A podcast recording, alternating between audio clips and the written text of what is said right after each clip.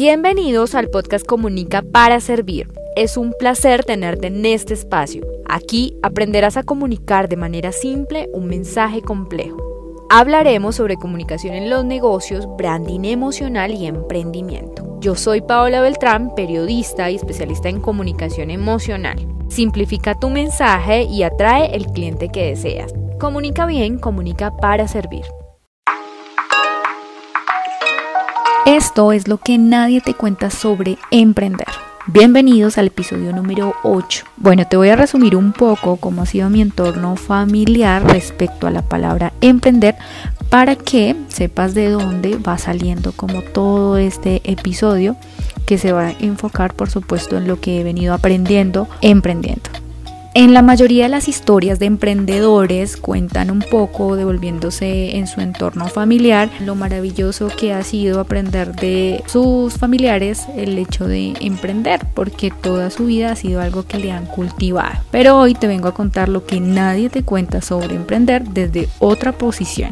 Para empezar me voy a volver en el tiempo y les voy a contar un poco cómo fue mi entorno a nivel familiar. Por un lado, mi mamá siempre estuvo vinculada laboralmente a empresas y por otro lado, mi padre siempre fue independiente. Digamos que uno pensaría que de repente mi papá, por ser independiente toda su vida, es un poco más osado y tal vez me aconsejaría emprender.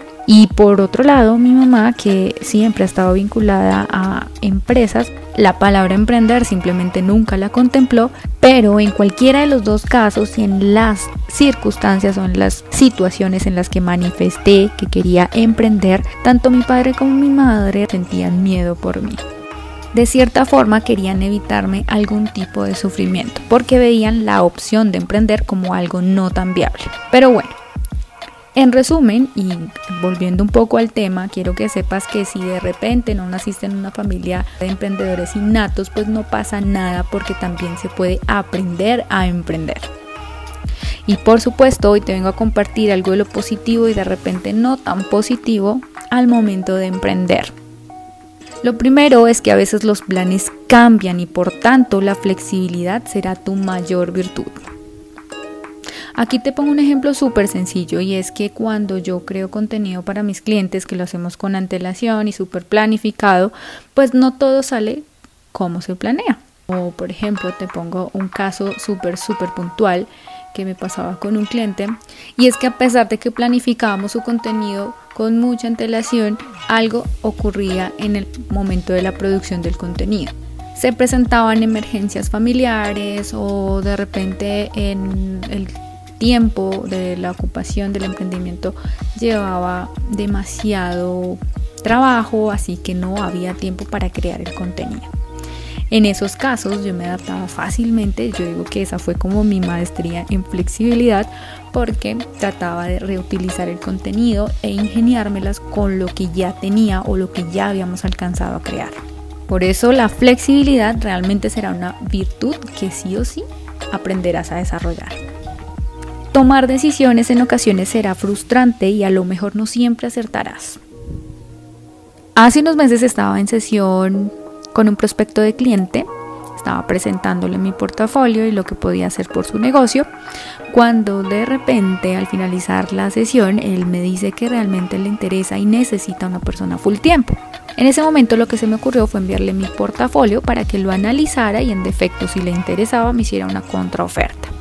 Pasados unos días me contacta este mismo prospecto de cliente y me dice, ven, te necesito y te quiero entrevistar, quiero que vayas y hagas un trabajo de campo, quiero ver cómo es tu trabajo, bla, bla, bla. Yo dije, ok, listo, lo agendamos y fui a la entrevista. Por supuesto, el negocio y la proyección de negocio me encantó, me parecía que tenían todo enfocado en, en objetivos a corto plazo, eh, lo cual me parecía que pues era una oferta muy tentadora a nivel laboral porque significaba un crecimiento o una proyección de crecimiento a corto plazo. Pero había algo que me preocupaba y era el tema salarial. Ya al finalizar el día, cuando ya me hace la oferta final, pues bueno, tomo la decisión de decir no, porque el salario que me estaba ofreciendo no cumplía mis expectativas. Y por supuesto puedo decir que una ventaja de emprender y trabajar al tiempo como lo estoy haciendo hoy día es el hecho de poder tomar una decisión con toda la tranquilidad y con la solidez financiera y desde eh, otro punto de vista, no desde la necesidad. Así que bueno, para este punto fue un poco frustrante el hecho de tener que tomar esa decisión porque mi corazón decía, sí, no importa cuánto te paguen, vete, finalmente vas a hacer algo que te gusta. Pero por otro lado estaba mi parte racional diciéndome, ven, toma las decisiones con mucha calma porque tu trabajo lo vale. Así que bueno, esas son de las decisiones más difíciles que he tenido que tomar últimamente. Son situaciones en las que cuando uno emprende suele enfrentarse con mayor frecuencia. Está bien no tener todo bajo control y soltar el timón, disfrutar del proceso. Aquí hablemos un poco sobre las metas propias. De, repente, no sé si te ha pasado, a mí me ha pasado que me pongo metas a muy corto plazo o listo unos proyectos que quiero sacar adelante o unas metas y no las cumplo en el tiempo en el que había estimado, pues eso me hace sentir un poco frustrada y de repente un poco triste. Pero lo que he aprendido y lo que de repente nadie te ha dicho sobre emprender es que soltar el timón para disfrutar del día a día, como se va dando, va a ser algo que te hace replantear inclusive lo que estás haciendo y si realmente lo que quieres es lo que plasmaste en el papel o lo que proyectaste. Así que de verdad soltar el timón y disfrutar del proceso. Te cuento aquí a modo anécdota.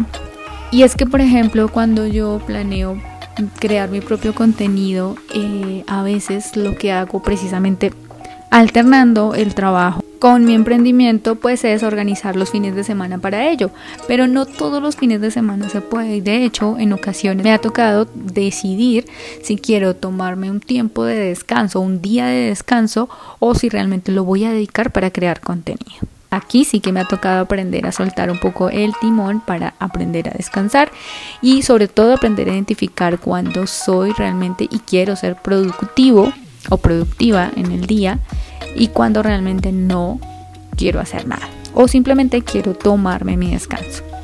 Y por último es que no eres un sabelo todo, por lo tanto no te sientas mal por eso. Estaba yo en sesión con mi líder recién había asumido un nuevo rol, unas nuevas funciones y aún estaba súper desorientada en muchos aspectos. Y en esa sesión era para definir un tema súper crucial que yo no dominaba. Recuerdo que en ese momento mi líder me empezó a hacer preguntas súper corchadoras en las que sentí mucha angustia y como que dije no, no sé qué decir, no sé cómo responder. En ese momento lo que se me ocurrió fue buscar a la persona que sabía un poco más del tema, pero pues de la angustia también del momento pues eh, no todo salió así como como se esperaba. Por tanto, al final, sí noté, o mi sensación al finalizar esa sesión fue que, pues bueno, me faltó argumentos, me faltó herramientas para poder responder. Pero luego empecé a analizar un poco en el hecho de cómo me había sentido en, ese, en esa situación o por qué me había sentido tan mal. Y pues bueno, mi conclusión y por supuesto después de habérselo contado a mi terapeuta es que no tienes que saberlo todo y que solo basta con que te consigas a tus mentes maestras o cinco mentes maestras como ella lo denomina.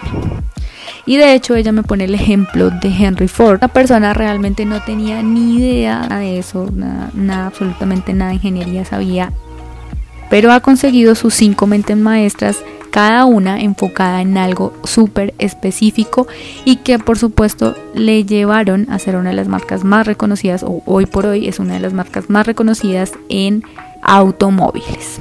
Así que bueno, esto es en resumen lo que yo he aprendido y lo que de repente nadie te cuenta sobre emprender, que son situaciones a las que te tienes que enfrentar si ya tomaste este camino de emprender o si apenas estás comenzando.